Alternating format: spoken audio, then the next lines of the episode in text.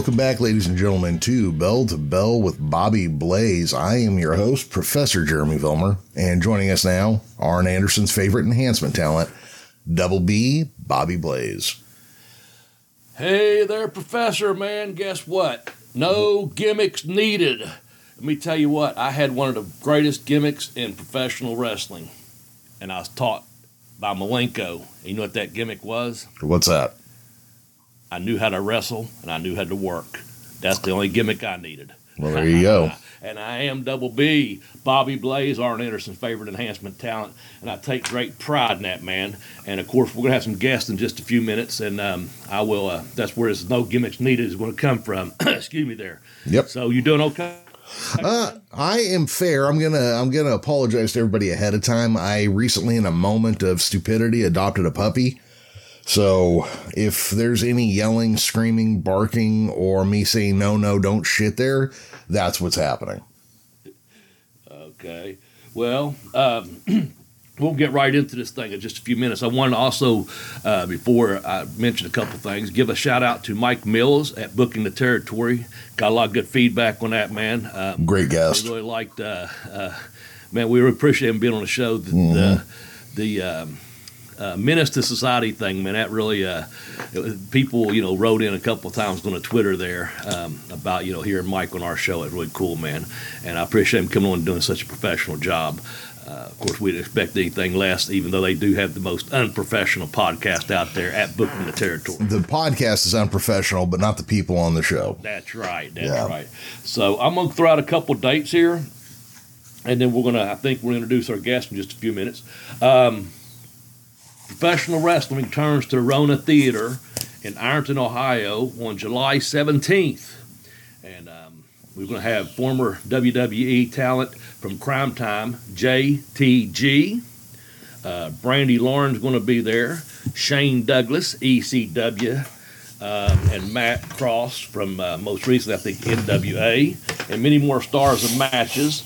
Um, of course, some of the students will be working on that show as well. Some of the people I've been working with and keeping an eye on and I've got some really talented people over there. That's a really good promotion. So I'm looking forward to them returning to Ironton, Ohio. If you're in the tri-state area, um, get over there and have a good time, man. Things are open back up in this area again. Uh, also, don't forget, it's the Bash in Beckley. Uh, I think Stephen P. News big behind this with the ASW, and it's uh, August the 7th. And I will be at Shane Storm's corner as his manager as he takes on Jerry the King Lawler. Now, the thing about that is, um, this is going to be a reunion of sorts, but uh, Lawler, for some reason, is going to have Dennis Condrey there in his corner as some type of enforcer. That's not what I signed up for, but uh, I think between Shane, Shane Storm and myself, I think we'll be more than ready to take on Jerry the King Lawler. And so that's Bash and Beckley at the Raleigh County uh, National Guard Armory, I think it is. It has another name as well, but but I know that building well. We used to work there a lot in Smoky Mountain. It's a hell of a good wrestling atmosphere. So come out if you're in that area, uh, Huntington, Charleston, Beckley, uh, anywhere in that Bluefield, Princeton, wherever you can hear me out down that area. Come up there to Beckley that weekend, man. It should be a good time.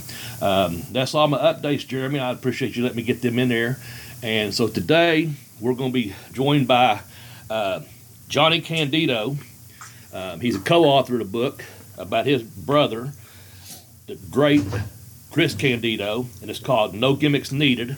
Uh, Johnny, you know, he, he's a professional wrestler himself. He's going to come on and tell about that. Um, he spent years wrestling the independent scene. He worked some for WWE.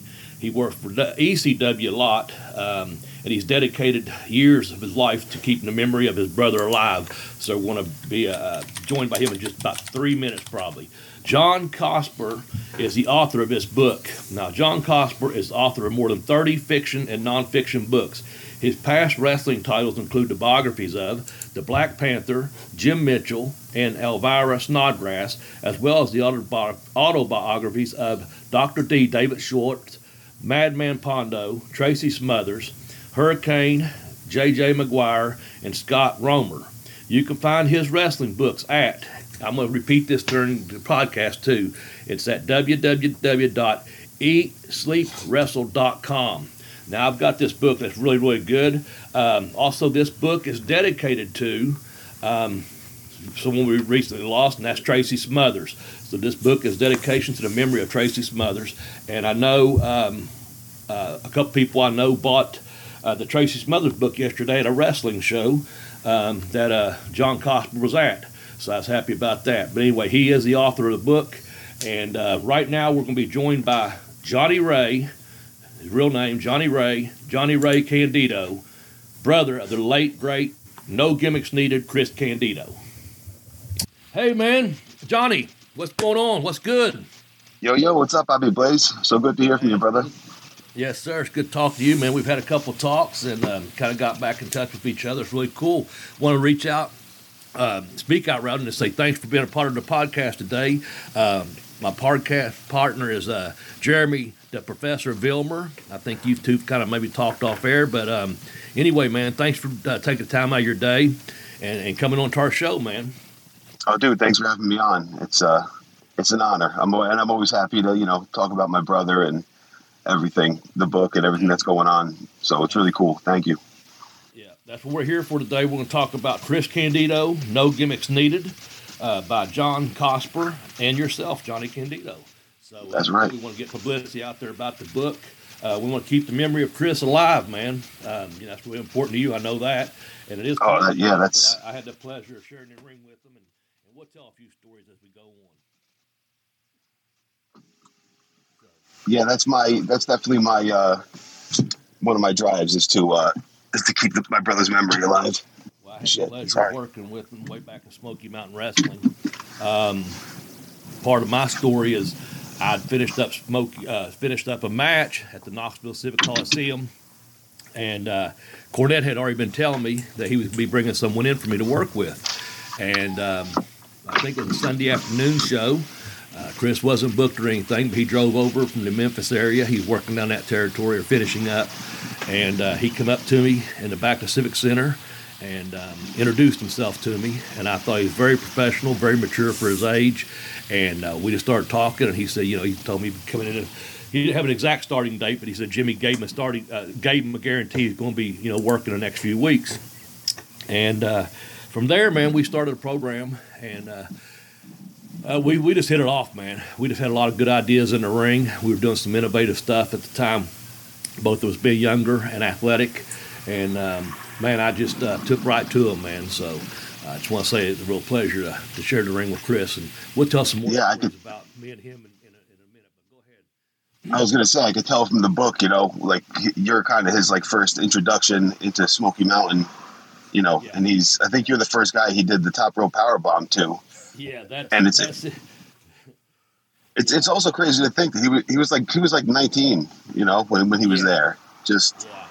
he was just so laser focused on wrestling that uh yeah. you know, just like consumed everything, which is just you know, it's kind of uh kind of inspiring. Like like seriously, it's all he cared about: lifting weights, wrestling, lifting weights, wrestling. Yeah. Like he he couldn't. I could tell. He, he couldn't play any other sports.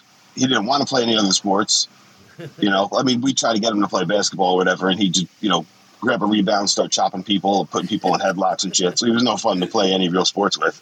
But yeah, just wrestling 24 7. That's all he cared about. Well, we, uh, yeah, I took the power bomb. I tell you, we did, um, and I'm glad John included that in the book here. Uh, starting around page 56, 57, they started introducing me into the storyline and uh, it's straight truth um, the way he wrote it up. And I, I, know, I know, John's a wrestling historian, but yeah, we had a four day run coming up. We've been working for a while.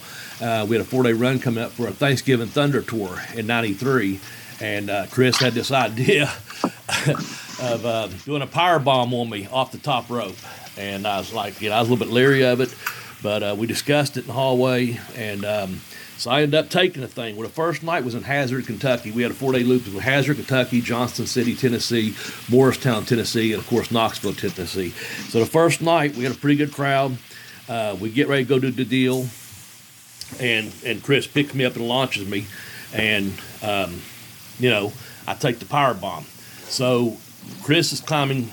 He's he's he's climbs back up the top rope like he's gonna jump on me. Well, I jumped back up and drop kicked him you know, I just took this big devastating move, and then I'm jumping right back up uh, and, and, kicking them. So anyway, we get the deal off, And then we go to the back, and Kevin Sullivan's waiting for us. and Oh man, I was gonna say he couldn't be too happy. yeah, he was just like um, he pulled us over there and he started talking to us, very professional, of course. But he was like, uh, "So, Bobby, here's the thing: the ne- or if you are going to do this again, Bobby, you just be you you die when you take the bump. Just lay there, and Chris, you sell it. Bobby, dead weight him. Don't come up for him anything. That's the fucking finish. You just that's the finish. The next three, I mean, you know, depending on the next three nights, that was going to be. And uh, so Kevin's been real serious and animated. You know how he talks and stuff. And he goes. Um, Uh, so actually, we did that the next three nights, and it worked perfect because Chris acted like he killed me. He couldn't pick me up and just went for the pin or whatever. But Sullivan is giving this world this advice uh, about how to make it real. And he goes, "Excuse me, I got a spike match with Brian Lee right now." Fucking- he had like an Asian spike match coming up. He's he's he's telling me and Chris not to kill kill each other. He's yelling you. He gonna kill someone with a spike, you know. So anyway, He's yelling you guys. You're gonna stab a guy in the forehead. yeah, exactly. So and Chris and I turned around, looked at each other. I mean, we literally looked at each other and started laughing out loud, man, as someone was walking away. We didn't mean it disrespectful, but it's like, you just really, you gonna fucking tell us not, you know? But it was really cool. But the I- I give- three nights. I, I give you so much credit for for taking that. I, I, I never even I've done a top rope power bomb from the other way, like slid underneath him and then climbed up and Yeah. did it that way. But to have to balance and like how much do you help? Does he do it all the way? Like I, I put it like this on the internet. I've seen so many people mess that up, Yeah, and like you know the guy in the bottom tries to help too much and they fall backwards, or you know, like man, that had to be something to. I was athletic at that time, you know, and uh, good shape, and uh, knew what the fuck I was doing, you know, because Chris knew what the fuck he was doing. And I had him lift me up. Well, I'd been in the ring with him a lot anyway, so I knew how strong he was. But I had him lift me up a couple times uh, in the hallway prior to it, just to see how, if if I needed, how much I needed to crunch at the top, if I needed to reach over and put my hands behind his head to, for balance or anything. It all worked out though, man. So and that that's funny because I kind of ties it. I, I came down to Smoky Mountain around that time. So if he was 19, I was nine, and uh, Okay. uh, you know, I came there a couple times. I remember that dude, uh, uh, Bruiser Bedlam, I and knew I that's was going to mention. yeah, because my brother was like, dude, this guy's a freaking madman. You know, he he has like a 700 pound bench, and then, and then Bruiser Bedlam's like. He's like, hey kid. He's like, uh, he's like, when you get older, if you're a three plate guy, don't even talk to me. If you're a four plate guy, you, you, you can get me a cold drink. If you're a five plate guy, we can hang out. And then so I'm like, I'm gonna be, I'm like, I'm gonna be a five plate guy because Chris, before he left, in a powerlifting contest, benched 505, right? So Yeah. Fast forward to me being 20, me, Chris, and John Balls Mahoney, we're- we're all training together at, at Jersey Shore at this gym, right? You know, right, right down uh, a couple towns away. And you know, I, I get, I get five plates on there. And uh, then I'm like, screw it. and I'm like, put a 10 on either, you know, either side, make it 505. I freaking Right. banging out for a double. I'm freaking stoked, you know. I'm doing the strut. I'm freaking happy, you know. I got five plates. So we go to this bar called Barry's, which is like across the street from the gym. We get Yeah. a couple drinks in us. My brother's like, "Hey, bartender," he's like, "Check out my little brother, man. He's 20 years old, just bench 500 pounds. Check him out. He's 20 years old." The bartender's like, "How old is he?" Like winking his eye. He's like, "He's 20 years old, man. Check him out. Fucking 20 years old." And uh, Balls is like, two, two. My brother's like, Pro Re- Mr. Wrestling number two? What, what does he have to do with anything? And the, the, the bartender's like, how old is he? He's like, guy's fucking deaf. He's 22 years old. He's, he's 20 years old. And I'm like, dipshit, the drinking age is 21. He's like, oh, God. He's like, sorry, he's, he's, he's 21. It just took him so long, but it was so funny because, you know, he wasn't a big drinker. So we had like a couple shots and he was just like, yeah. oh, man, 20 years old, check him out. It was fucking hilarious. You know, the bartender didn't give a shit. I mean, we went there all the time, but it was just funny because Well, yeah. I, I was I- I took that away from Smoky Mountain. way, Yeah. Yeah, that was funny. I, I just remember the, that dude Bruiser Bedlam made a big impression on me as a kid. I'm like, yeah, dude, I'm gonna bench fucking 700 pounds. So yeah, that was a really cool place. Yeah, that, that, that he'd go into the gym and put four plates on there. He'd do like three fifteen for like you know five or six reps, just real easy as a warm up. But he'd put the four oh five on there, and he'd bring it down. He, he did this in Morristown one time. He brought it down to his chest and held it. Young kid working behind the counter. he, likes run over, run over to because he thinks brutal, Bruiser's uh, struggling with that, right? Because he's got to lay it on his chest, and he's going fuck, fuck, and he's he's working the kid. The kid comes running over there, and Bedlam just pushes the weight back and racks it.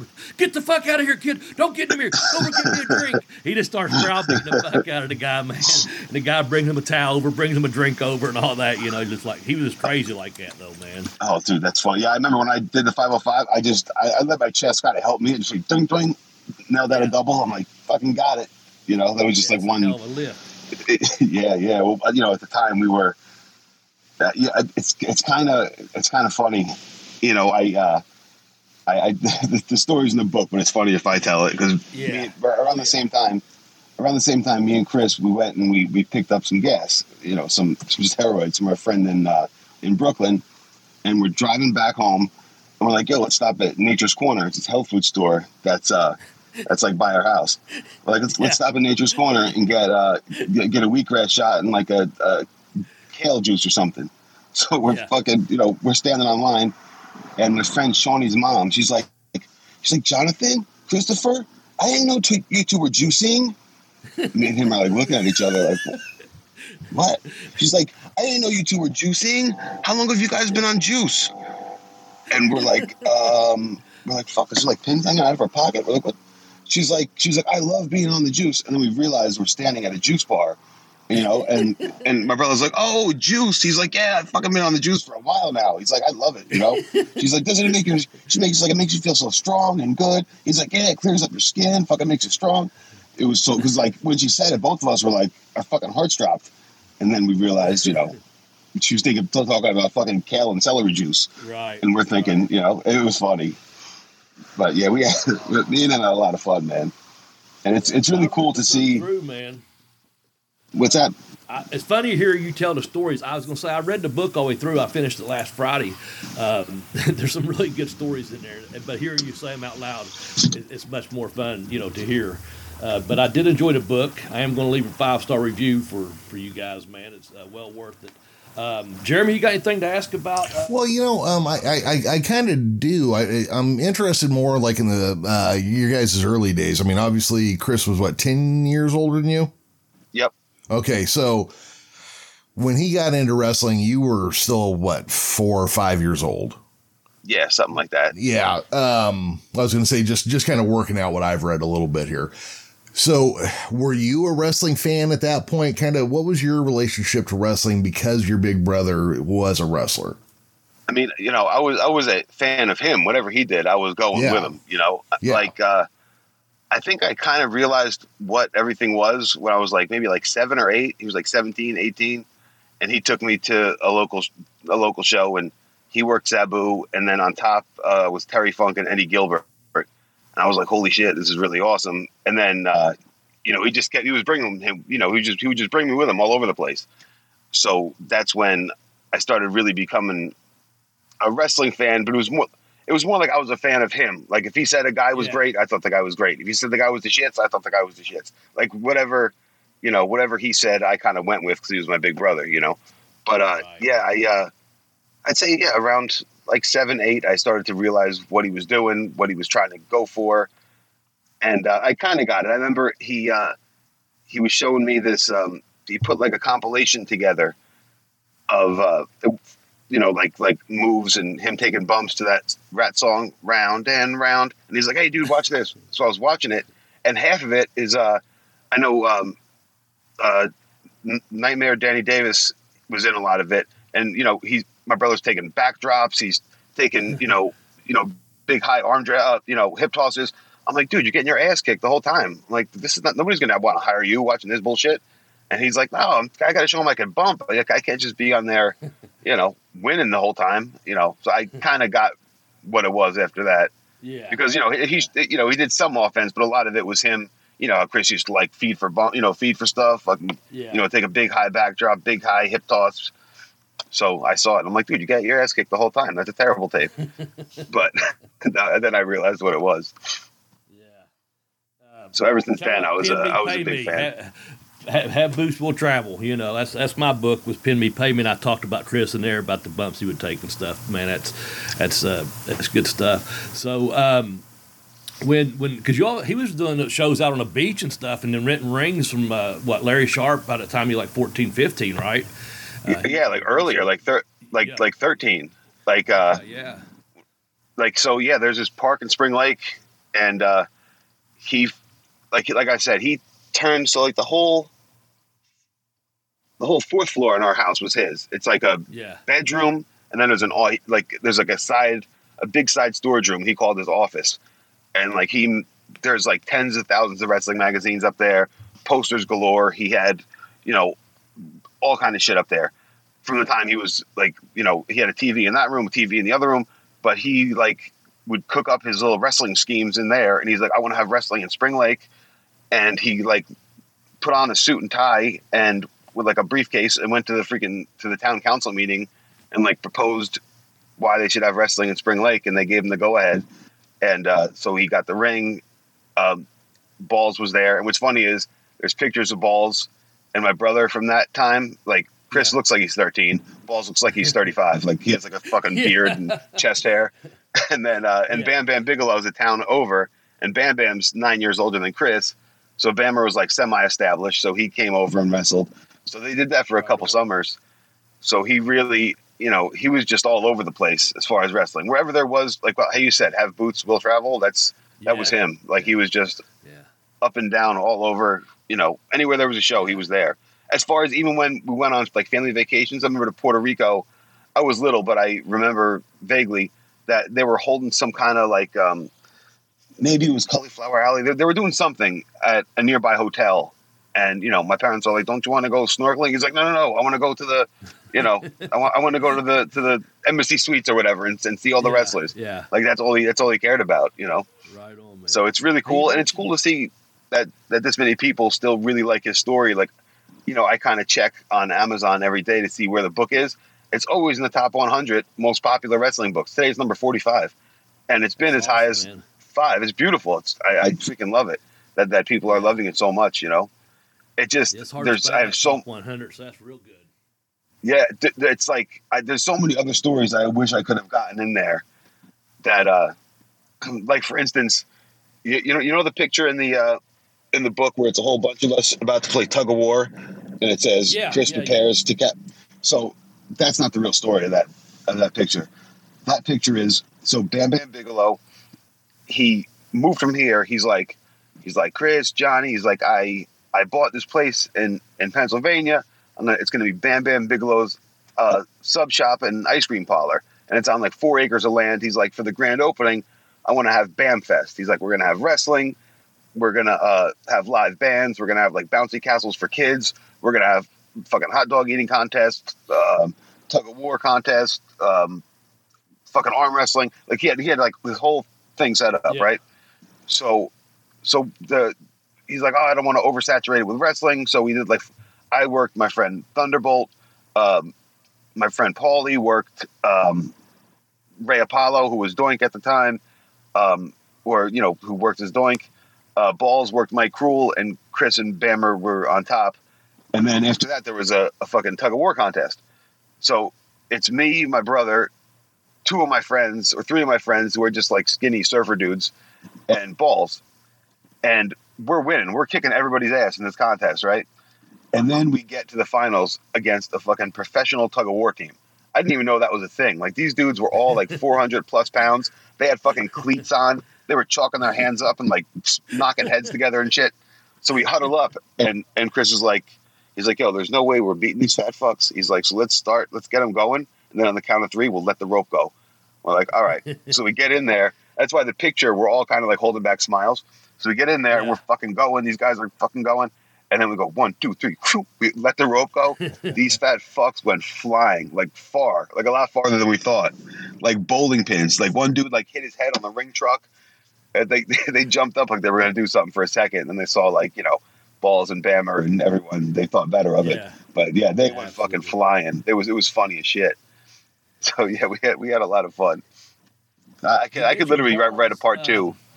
Yeah, I hope you do, man. Tell us more stories. uh, you sent me some video how close y'all actually lived to Balls Mahoney and, and how y'all spent with them.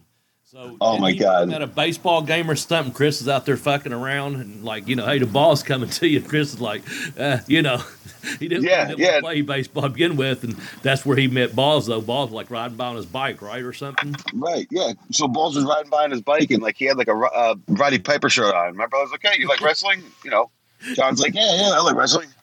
And they they were talking, you know, and uh, you know, like a ball came Chris's way, and he just everybody's like, "Catch the ball!" and he just kind of threw the mitt out there and just kept talking to John. and they, legit- we just preface this by saying he was so the shits at baseball. Like, so when I was younger, all I did was play baseball. I, I pitched. I had a fucking cannon. I used to throw so fast. So, you know, my dad and whoever had a catcher's mitt to catch me because I had like 12. I was throwing rockets. I'd be like, Cook, come on, let's play catch. Let's play catch. So I would fucking rifle the ball at him and he would just kind of paw at it with the catcher's mitt. And it would sometimes would ricochet up in the air and I'd catch it. He's like, I'm so good, I can catch it and throw it at the same time. But he really was terrible at it. But Balls lived right right down the street from us.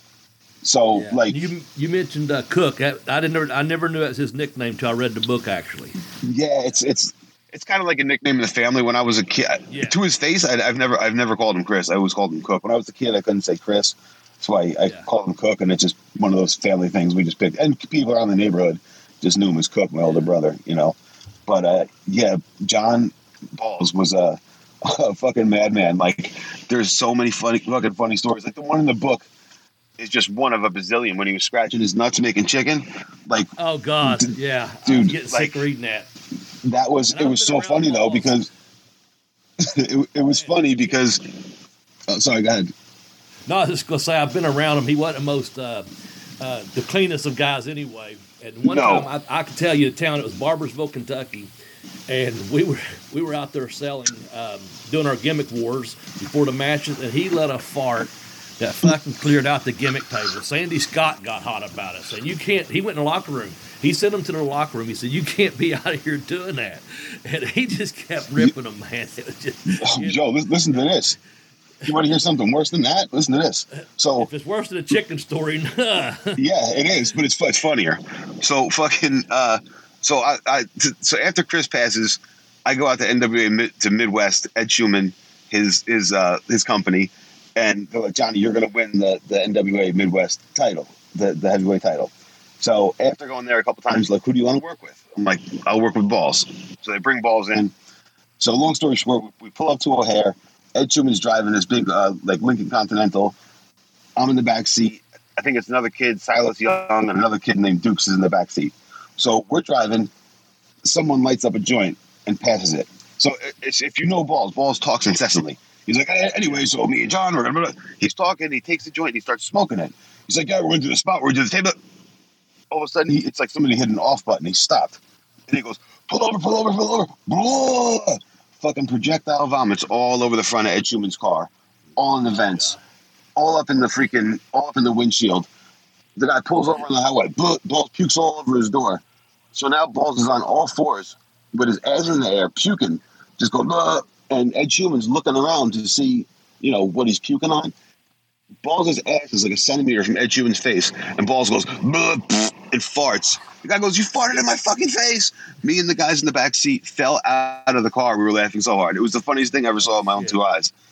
It was hilarious, man. He was he was a freaking character. And yeah, I, I have so many funny ball stories, man. So yeah, we used to always fuck with him. Like we, because I, I just showed you that little. So the, if I would have gone straight, there would have been a light. Where but I just showed you like the, the path from our house to his house. So we'd always have to pass his house if we wanted to beat the light, and we'd see him outside. He'd, you know, tell us to come in or whatever. And then you know, I, I tell kind of it, some of it in the book, but he's like, you know, Chris was like, "Yo, I, I wonder." I'm like, like, what do you think Balls does in that house? It's like a small house, and he had like dogs and cats and all kind of shit. So we're like, well, we're like, let's go there. So we freaking went there at like midnight, and uh, he, he's sitting there in his boxer shorts, eating. He's got a tray table. He's got one slice of bologna and a fork and knife. So already, me and Chris are fucking dying laughing. We're like, what the f- one slice of bologna, and then just ever so gently, just just tapped on his windows. He fucking stops, like freezes, starts getting all fucking weirded out, goes back to cutting his bologna. Tap tap tap. knock again. He stops. Do it like two or three more times. Then I fucking boom, boom, boom. I nail, knock on his windows. We run away. We come back to his house all the time. Fucking one time he was laying on the ground naked reading a book. We fucking bashed into his door.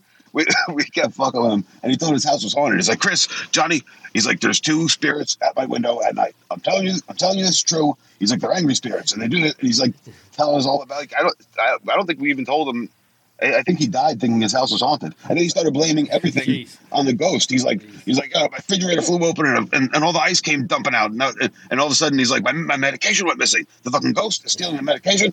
It- it- everything was was the fucking ghost. You know, it was funny. But yeah, we, we, had, a lot of fun with that motherfucker. And, it's still, yeah, it's crazy to think that him and Chris are gone. You know, because they still, they're they're their their presence still looms large in the neighborhood amongst like you know Yeah. all, all of my friends and everybody who grew up with them. You know. Yeah. So um, the let's just go straight to it. There, like I think the cause of death was pneumonia, right? Because I had heard for years that it was the uh, he had a blood clot in his leg where he broken his leg, then flew home too soon. Yeah, that So- like you know, like I said, that that yeah, that that that could have happened, but on the uh, you know on on the autopsy it said acute pneumonia, and there was other factors too that like you know I, I think it's said in the book like like I get you know like right when he ca- so I talked to him right after it happened. He's like, dude, I'm fine, everything's cool.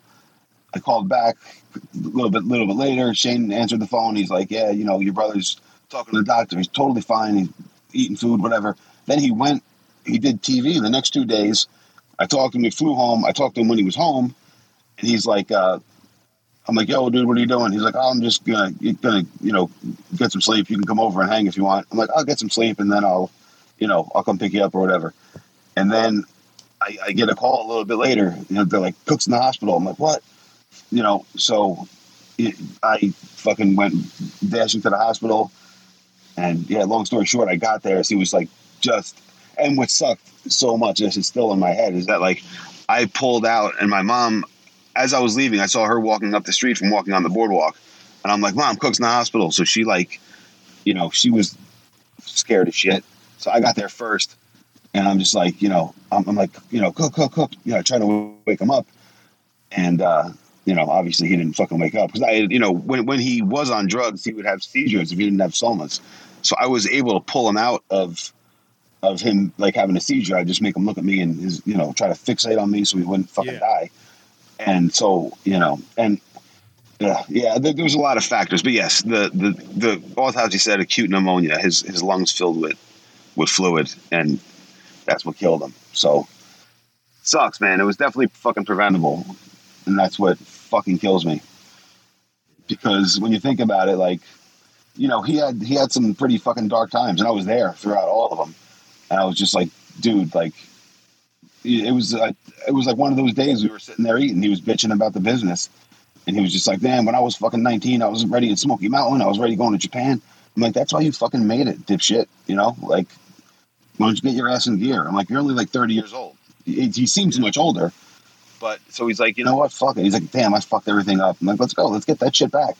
And like, contrary to you know popular belief, he he was he he didn't have an addictive personality. When he was like, "I'm not gonna I'm gonna stop drugs," it was like pretty fucking instantaneous. You know, like he fucking, you know, felt like shit for a couple days, but then he was just, he was like, it was like he was like re, he, he found his love for the business again. Not that he ever, not that it ever left, but it was like a different kind of.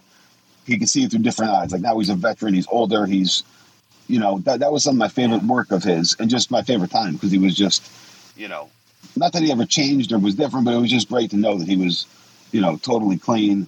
And I almost think that's like he dodged so many bullets of of like overdosing and shit. Like I remember being in Puerto Rico with him, and we'd walk past where where Eddie Gilbert died. He'd be like, "Yeah," and I mean, I was taking somas too because whatever he did, I fucking did. And I remember like you know passing Eddie. He's like, "Yeah, man, you know." Whatever, I'll die young and leave a good looking corpse. I'm like, dude, don't fucking say that shit. Like, what the fuck? Right. And then when we got home, he fucking he really cleaned the shit up, and it was uh, it was like overnight. He was either going like me and him went to Raw together because Tom Prichard was a agent there, and they were pretty much like wait a little bit and then come back. And then TNA was like, come here right now. And you know, Chris made money from wrestling, so we went to TNA right away. And he had, he had a talk with JR, and JR's like, even if you do go over there and do good, I'll just he's like, it's a win-win. Just go to TNA Yeah. for now.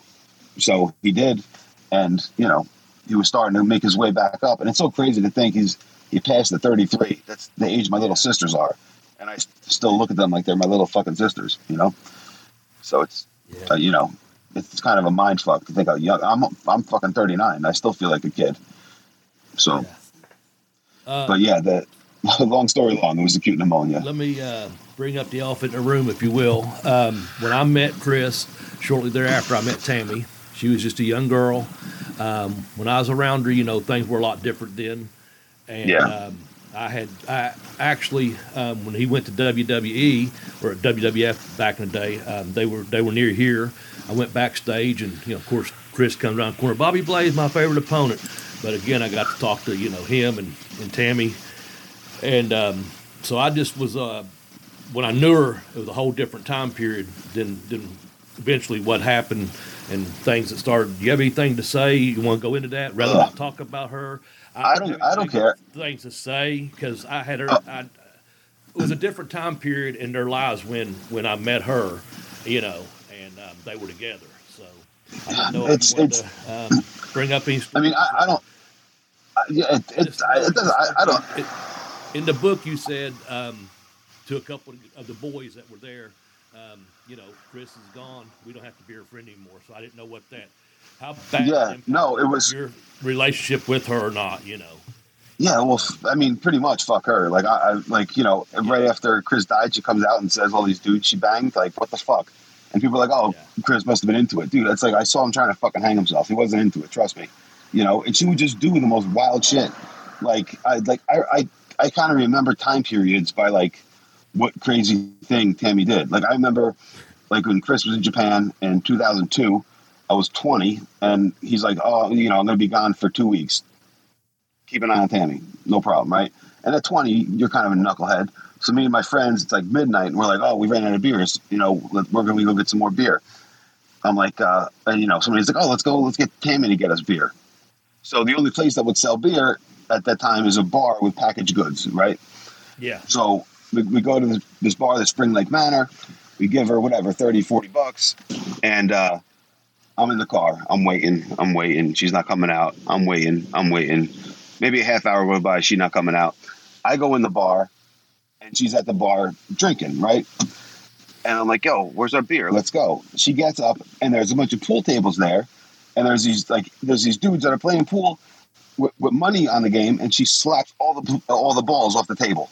So now these guys are like, "Hey, you fucking bitch!" They start screaming at her. I'm like, "Yo, don't fucking say that." So I'm fucking fighting with these guys because she knocked the balls all over the place, right? So me and these guys starting to fight. My friend Sue, who was dating one of these guys, I used to have like parties at Chris's house and shit when he was like gone. And uh, my friend Sue was at the bar and trying to calm things down. She's like, she's like, "Oh, Tammy, I've, I've been to your house. It's a it's a beautiful house." She's like, "You've been to my house," and then Tammy just starts attacking me. I'm like, oh, "Motherfucker!" Oh. So right, so she's punching me, she's fucking fighting me. So I my, I tell my friends to leave. I'm driving with one hand, driving the other hand, fucking fending her off, and she's fucking attacking me.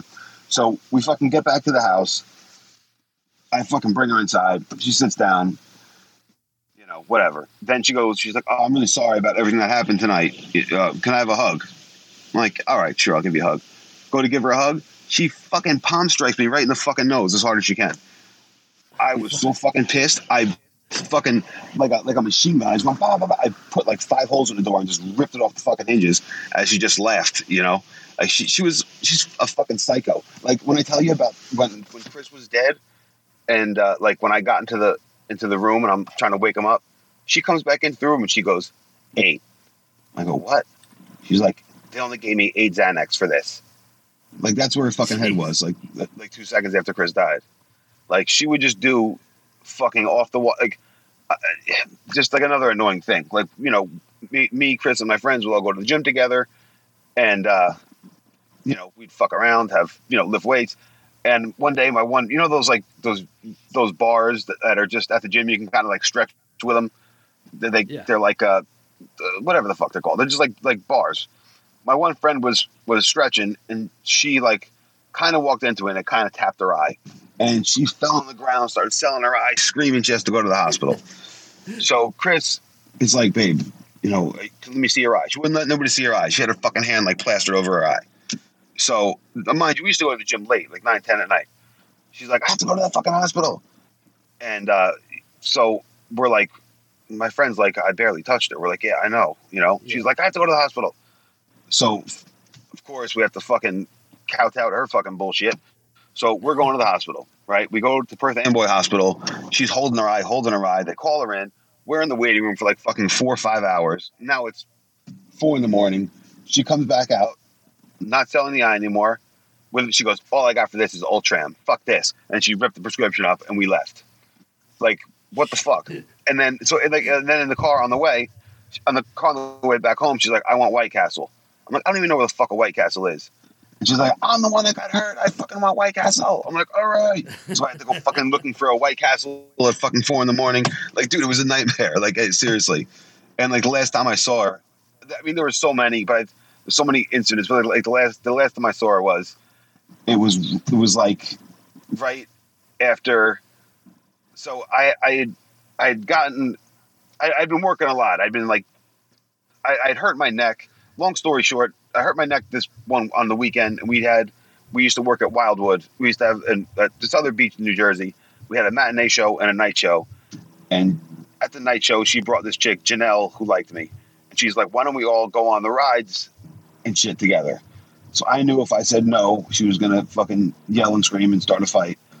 But because I, I went to the hospital, I fucking caught a really bad stinger like four days before. But I still went on the rides, and then we're in line for the bumper cars, and I'm like, like with my neck, I'm like, I, I'm not gonna go on the bumper cars. And that was her end. She's like, "You fucking motherfucker!" She's like, "Your fucking head's so big you can't fit through a fucking ho- uh, a doorway," and she fucking slapped me.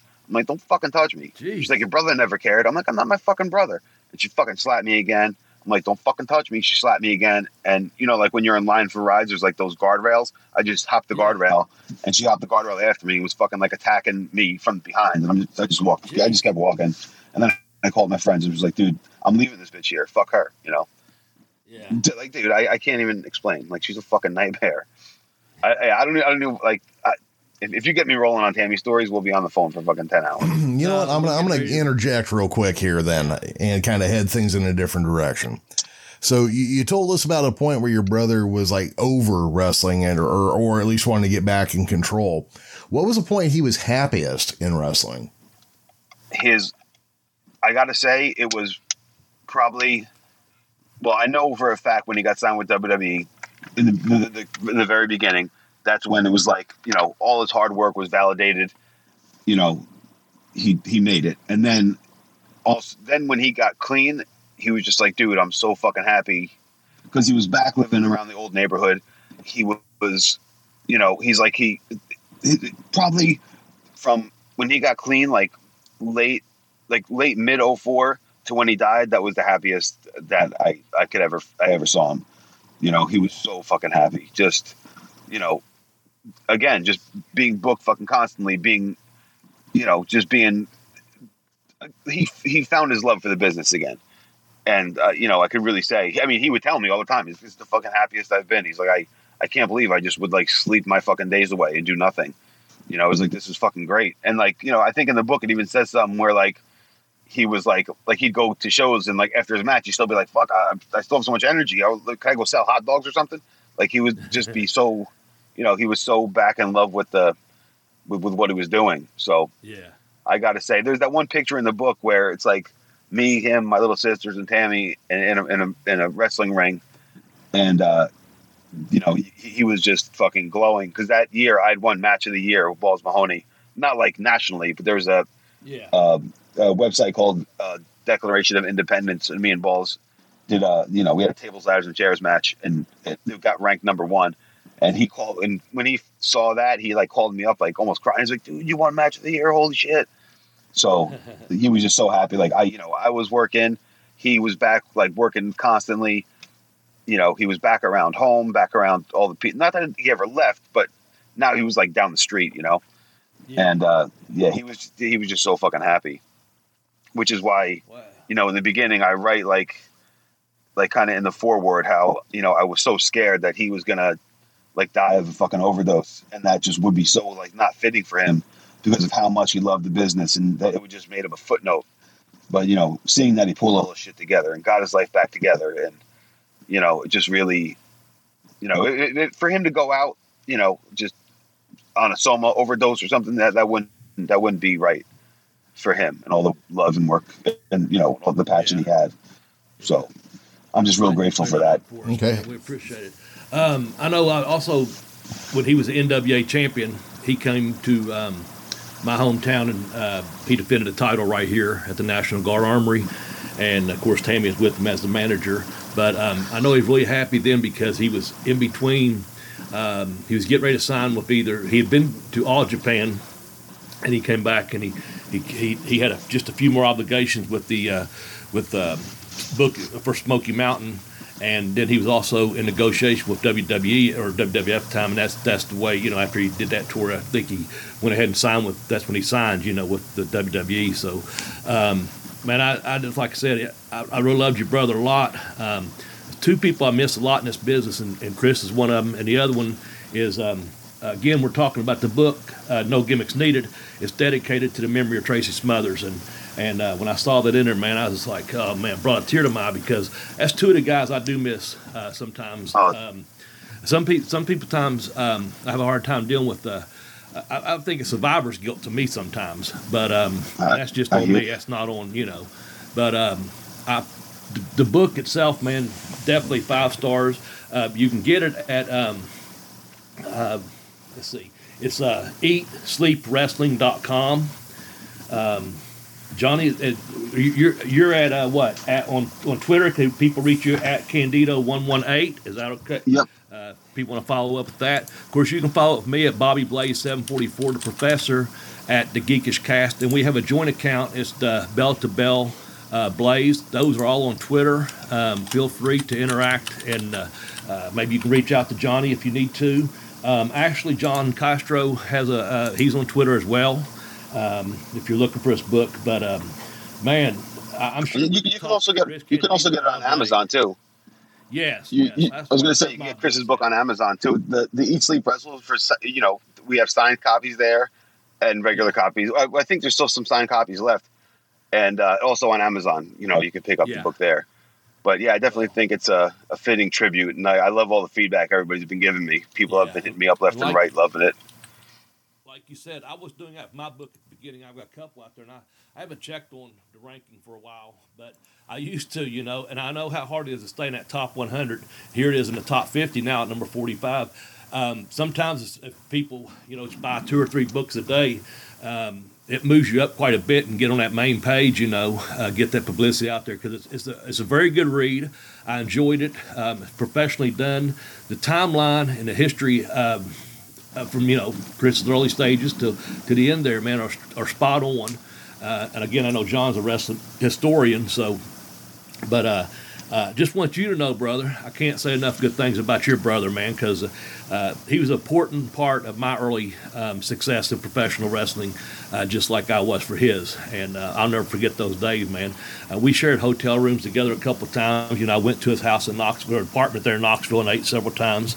Um, you know, just think we did about everything except for uh, uh, we traveled together. Uh, Sabu had a show up in uh, Detroit for us for a couple day runs. He helped me get booked on that, of course, and uh, me, him, Taz, Sabu got to hang out. You know, just guys that you know you, you know a lot better than I did. You know, um, later on, but you know, I knew them guys just through your brother, you know, from getting on them shows with them and uh, got to travel with them some. And, you know, again, just um, want you know, man, uh, I, I, I appreciated the friendship and respect that we had for each other. Yeah, man. And and Chris, you know, when you asked me when he was happiest, I mean, he was always a happy guy. Like he would yeah. rather he would rather joke about something than be serious. Like he was always, you know, in good spirits. But I just know, you know, how, you know, when you asked me like when his happiest times were, like you said, get this WWE and then toward the end. But he was he was always happy guy. Never took himself too seriously. He really took wrestling very seriously, but himself, he, he you know, he uh, you know he, he he'd rather joke around than uh, than you know than get angry and whatever, you know. So he was Yeah. he was always that's kind of just how he was, just a happy kind of go lucky guy. And uh, I think I want I wanted the book to kind of reflect that, like you know, to, to to you know to tell stories of his career, but also like kind of what was going on, you know, in the back and the shit that we were like laughing about in the background, you know, funny stories from you know us on the road together, you guys, you know, whatever.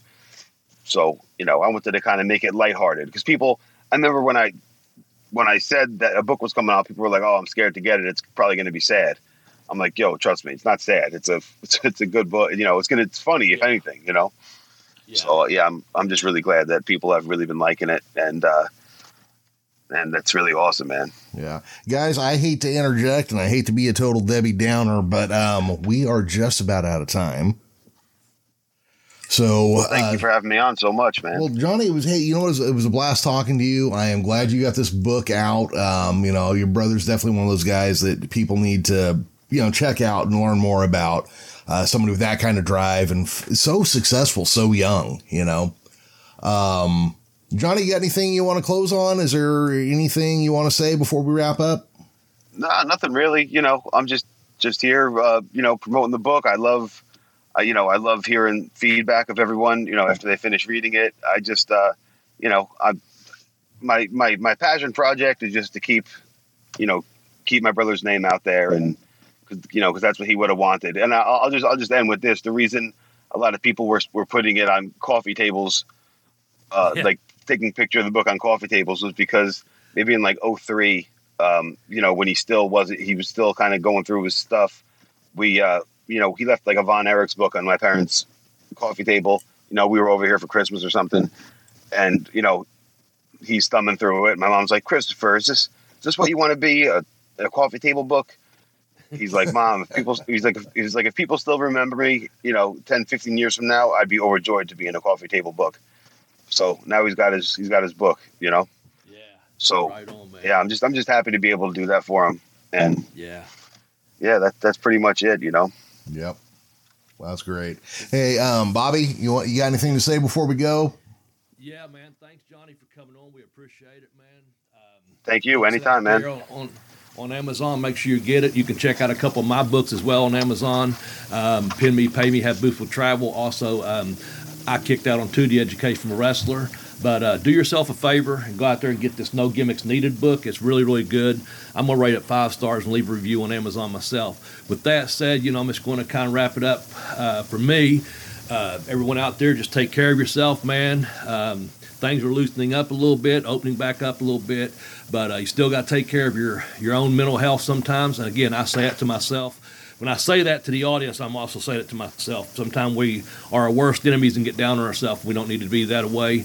Um, you know, just try to uh, not overthink everything and uh, uh, take care of yourself out there, people.